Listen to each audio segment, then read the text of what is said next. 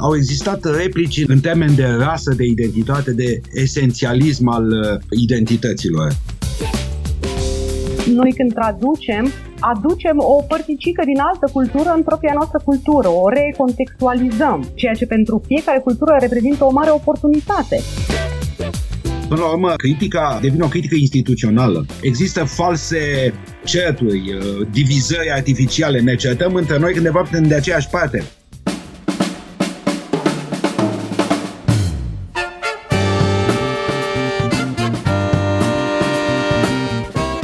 Timpul prezent cu Adela Greceanu și Matei Martin.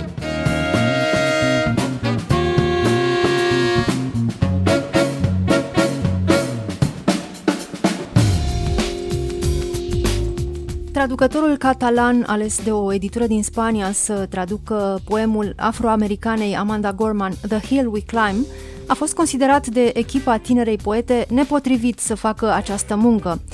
Victor Obiols, bărbat alb, are în portofoliu traduceri din Shakespeare și Oscar Wilde. În urmă cu câteva săptămâni, o situație similară avea loc în țările de jos. Marike Lucas Reineveld, care a primit în 2020 International Booker Prize, a fost angajată de editură să traducă în neerlandeză poemul lui Gorman. Dar după ce în presă și în social media a apărut insistent întrebarea de ce poemul nu e tradus de o autoare de spoken words, tânără femeie și de culoare, Marike Lucas Reineveld s-a retras uh, spunând că înțelege pe cei care s-au simțit răniți de decizia editurii de a-i oferi ei să traducă poemul autoarei afroamericane. Marike Lucas Reineveld este persoană non-binară. Aceste două situații au generat uh, dezbatere aprinse despre criteriile după care ar trebui ales traducătorul unui text literar, dacă e important sau nu să fie luate în calcul și criterii extraliterare, mai ales când e vorba despre textele unor autori care provin din comunități marginalizate, oprimate în trecut sau în prezent. Bine v-am găsit! Noi suntem Adela Greceanu și Matei Martin și am invitat astăzi la timpul prezent doi traducători, Sanda Vat, bun venit! Bună! Și Bogdan Ghiu, bun venit! Bine v-am găsit! Bogdan Ghiu, întâi de toate, haideți să lămurim uh, o chestiune. Traducătorul este că vrem că nu vrem un personaj relativ marginal în piața de carte, în piața literară. Cum de a devenit acum atât de important? Păi din traducerile articolelor din, uh, din presa olandeză, de pe Curier Internațional, de exemplu, care traduce presă străină, pentru că altfel nu puteam să citesc fără traducere, deci începem deja, suntem în, în mediul politic al traducerii. Am aflat uh, cum s-a întâmplat toată povestea, mai trebuie spus uh, și faptul că după ce s-a retras și după ce editorul s-a executat, fosta viitoare traducătoare și-a publicat un poem care a fost tradus în care își exprimă cumva durerea. E un poem ca un poem, deci nu e un articol.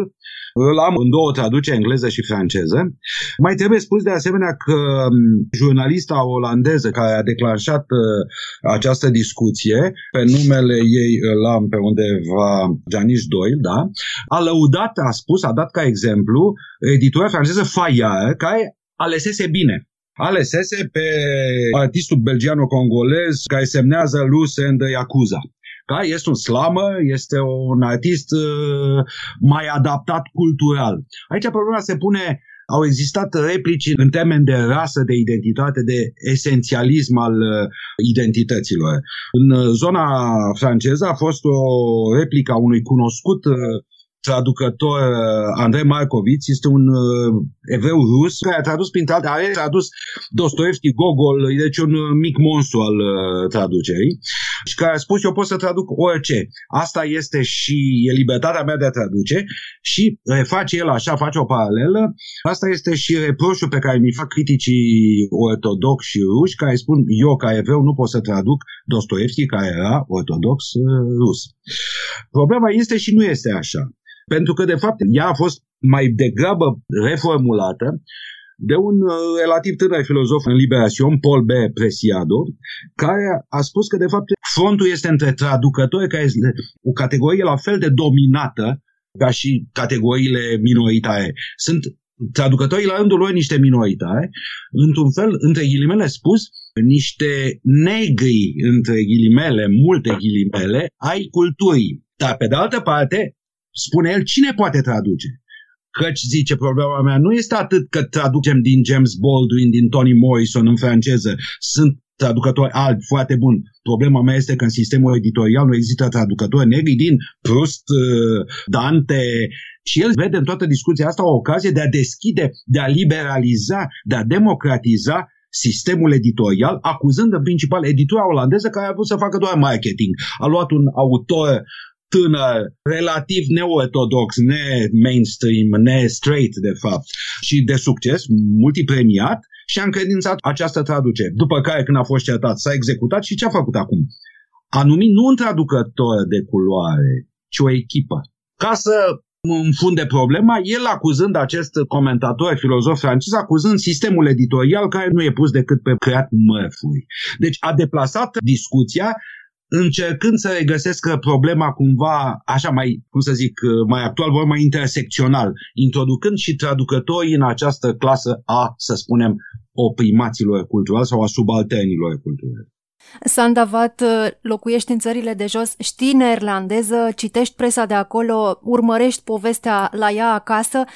Care au fost argumentele celor care au criticat alegerea editorului uh, olandez? De ce nu era potrivit ca Marike Lucas Reineveld să traducă poemul Amandei Gorman?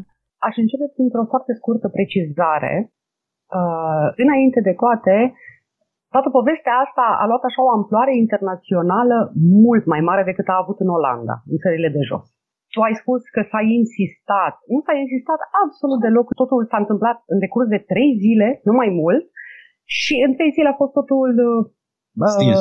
stins. Exact. Și mi-am notat așa pentru că mi se pare foarte interesant. Pe 23 februarie, Marike Reinveld a anunțat.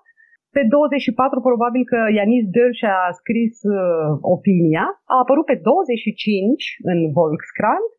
Și pe 26, uh, Reinveld a anunțat că renunță, că înțelege motivele, ar fi fost onorată, etc.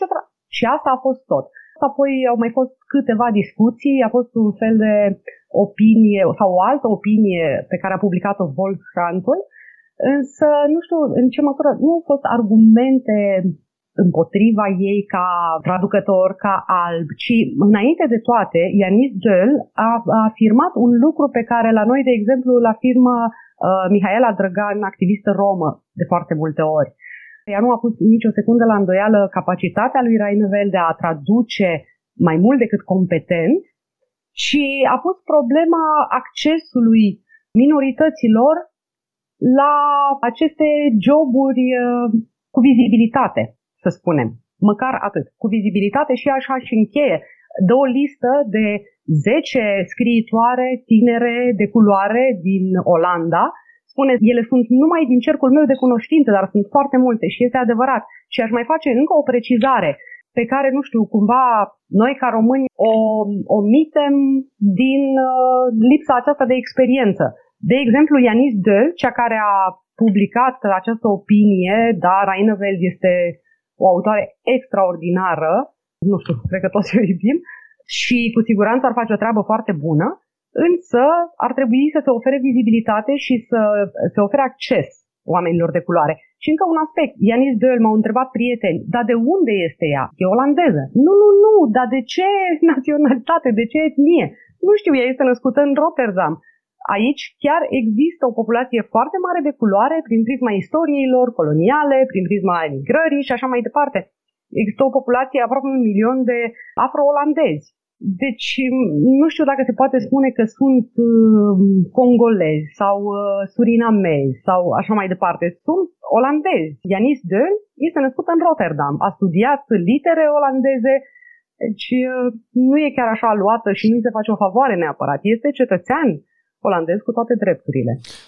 Asta pentru că traducătorul uh, are și o funcție de reprezentare a scriitorului pe care îl traduce, Bogdan Ghiu, nu așa? Nu trebuie să fie doar un traducător, un translator competent al textului, ci și un bun ambasador al scriitorului pe care îl traduce în cultura sa. Așa este. Ca traducător, autorul tradus, care nu-i de față și nu poate controla, este răspunderea ta. Că e viu sau mort. Tocmai de aceea, mai ales între poeți și uh, în festivaluri, câtă vreme mai umblam, mai ales de poezie, uh, e foarte activă și foarte vizibilă colaborarea poet-traducător. Poeții se traduc mai rapid, sunt și mai uh, reactivi. Se poate această traducere în prezență. Deci vorbim, ne explicăm. De obicei, traducerea se produce în absență, departe.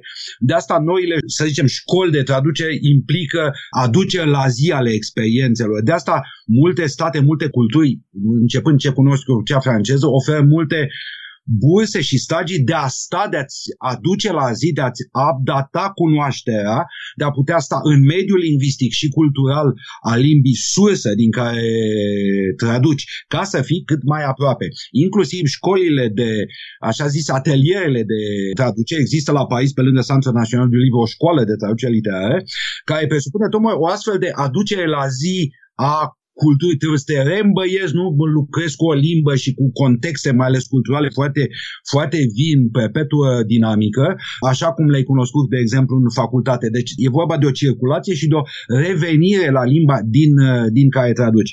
Aș reveni pentru o imagine care m-a frapat la textul din Liberațiunea lui uh, Paul Presiado, care pune problema așa, într-o cultură heteropatriarhală, marele om Dumnezeul e autorul, iar traducătorul este un fel de mamă gestantă care doar poate, ea doar poate, e o categorie, categorie foarte importantă. Paradoxul traducătorului e în același timp minorat, dar foarte important. Nu lăsăm pe mâna oricui să traducă, dar el trebuie să rămână tot așa un fel de umbră circulantă prin peisajul cultural.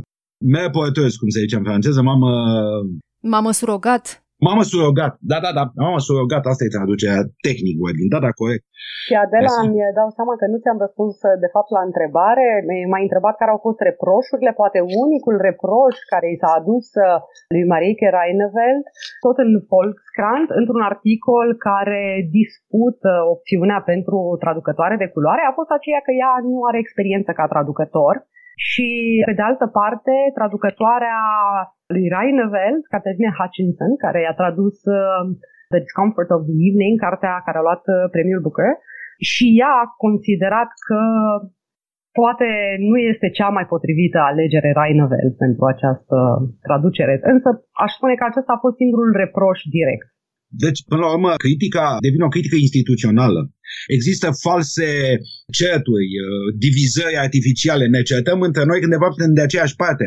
De fapt, sistemul editorial care marginalizează și pe traducător și exclude pe altfel de traducători. Deci traducător e important, iată ce important e, dar fie el doar alb, e menținut într-o poziție subalternă. Deci e dublu limbaj, această ipocrizie a sistemului editorial care s-a repezit, brusc poezia, cum se remarca tot în, într-un articol din, din țările de jos, și brusc poezia e o face politică, a ieșit la suprafață. Până acum cine, și mai ales traducerea de poezie.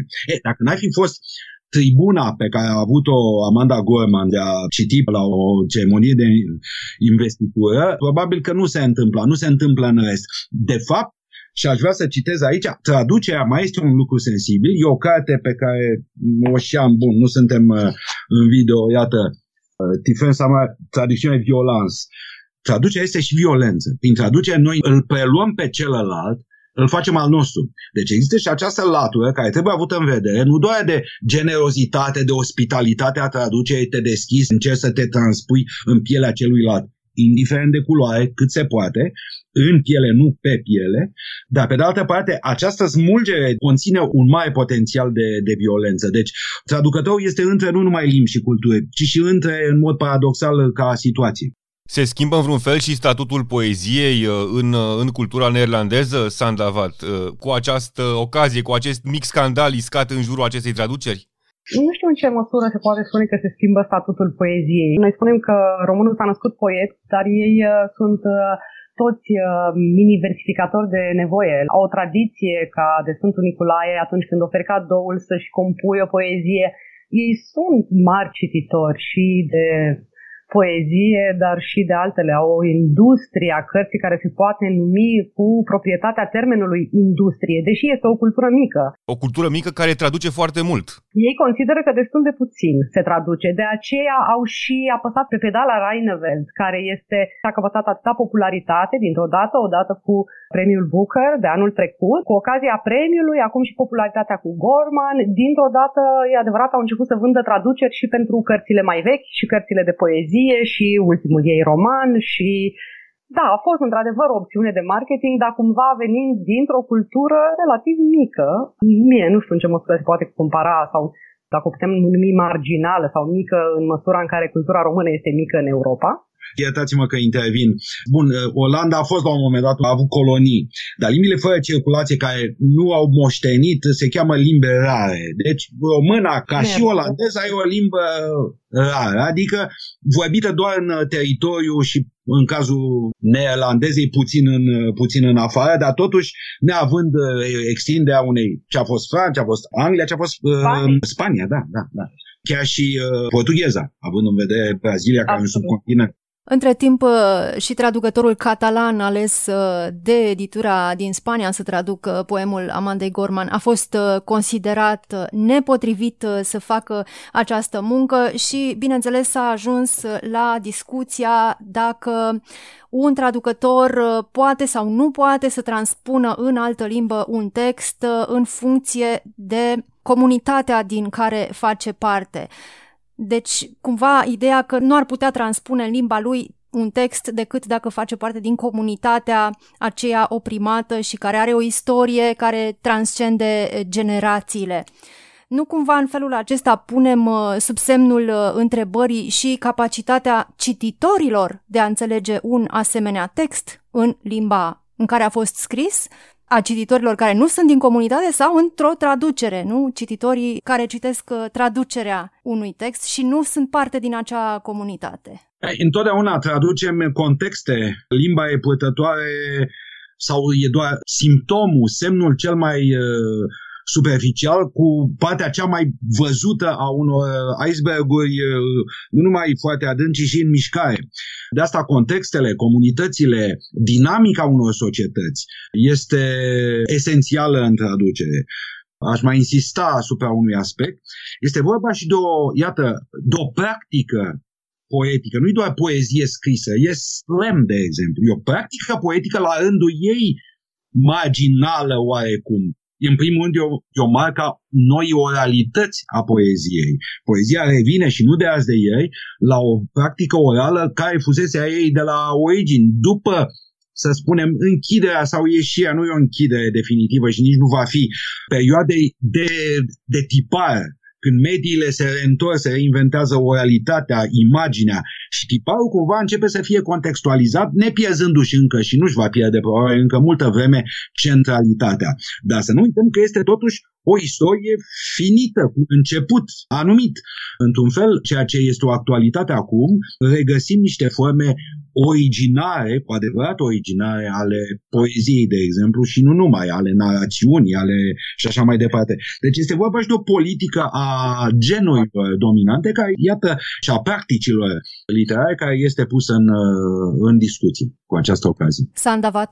Mi se pare că Într-o oarecare măsură este o falsă discuție, pentru că atunci când s-a adus argumentul bine și când traducem Homer sau când traducem Firește, în alegerea oricărui traducător, cred că orice editor își dorește o persoană care să cunoască contextul, dacă traduce Homer o să aleagă un latinist uh, cu experiență care să cunoască și istorie și etc.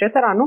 Deci nu este atât de ușor și atât de simplu să spui oricine poate traduce orice. Sigur, e la modul ideal. Dar pe de altă parte, într-adevăr, și na, asta e deja de un secol de la Walter Benjamin citire, traducerea trebuie să fie și un act de apropiere, pentru că vorbeai despre context. Și ceea ce pentru fiecare cultură reprezintă o mare oportunitate, practic. Noi când traducem, aducem o părticică din altă cultură în propria noastră cultură, o recontextualizăm. Sigur, de asta mi se pare cumva foarte important să, cum spunea și Ianis Dăl și cum spunea și Mihaela Drăgan, care Mihaela Drăgan sublinia și ea că au fost traduși uh, autori um, de culoare în România și atunci se spunea și pe cine ar trebui să alegem. Și atunci spunea poate că editorii ar trebui să ia în considerare traducători romi care au împărtășit această experiență. Și atunci um, E necesară recontextualizarea aceasta, dar e și o ocazie foarte bună de a privi în grădina noastră și de a vedea cum stau lucrurile la noi. Chiar așa, sunteți amândoi traducători? Ce impact uh, are asupra voastră toată această discuție? Nu știu, v-ați revăzut uh, portofoliu, v-ați chestionat cu privire la legitimitatea de a traduce un text sau altul dincolo de abilitățile voastre de traducători? Problema este că Așa cum spuneam, faptul că după ce a greșit uh, și s-a retras editorul olandez de unde a pornit totul, a numit, cum spuneam, o echipă ca să piardă urma și să nu mai se certe nimeni. Asta pune problema faptului că traducerea nu e unică. Dacă originalul e unic, pentru că așa apare opera, apare ca un copil unic, traducerile sunt plurale. Și atunci trebuie judecat de la caz la caz.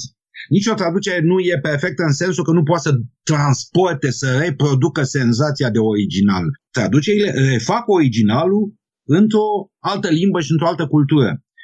Și atunci problema ar trebui să fie să traducem uh, cât mai mulți, traducerea e plurală, cât mai mulți în toate direcțiile. Nu numai cât mai mulți între noi în grupurile deja constituite, între profesioniștii deja constituiți.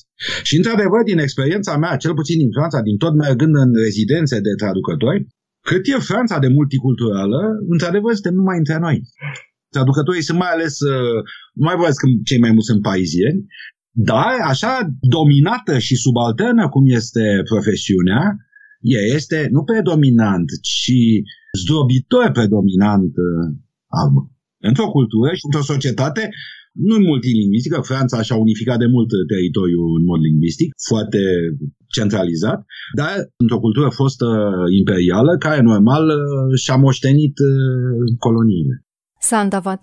Am avut uh, oarecum o experiență similară, firește, păstrând proporțiile acum 15 ani aproximativ, când uh, Fundațion Secretariat Occitano a avut niște proiecte în România și eu îi știam din Spania, colaborasem cu ei acolo, e un ONG extraordinar care a avut niște campanii, au un capital de imagine extraordinar, au avut niște campanii foarte creative, dacă pot spune așa. Îmi doream foarte mult să colaborez cu ei și în fine am mers, a fost cred că concurs de CV-uri de ceva, am mers la o discuție și apoi mi-au spus foarte onest că au optat pentru o traducătoare de etnie romă și atunci cumva mi-am dat seama că nici prin minte nu-mi trecut, nici prin cap nu-mi trecuse că ar fi putut fi o posibilitate.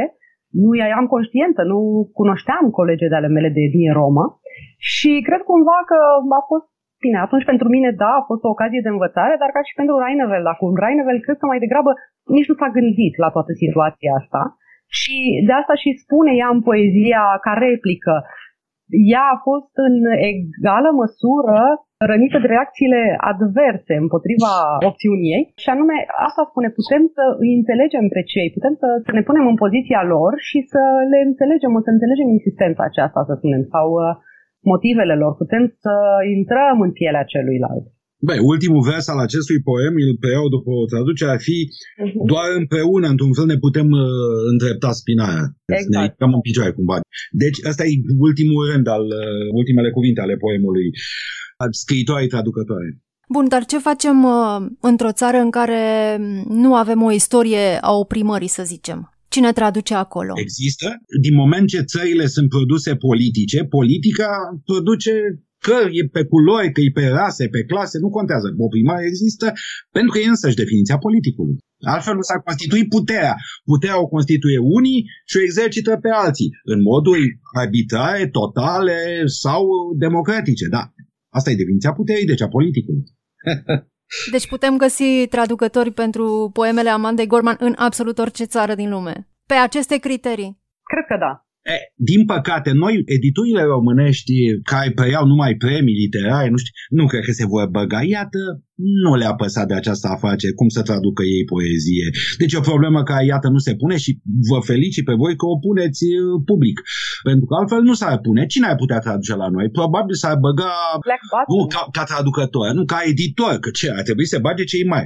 Vedeți pe cineva? Doar, da. Da, da Black Button Sigur, chiar le exact, văd. Exact, eu cred că exact. o să exact. preia. Eu cred că o să preia și cred că o să urmeze îndemnul Mihailei Drăgan de a alege o traducătoare de etnie romă. Ar fi extraordinar. Ar fi extraordinar. Sunt de acord.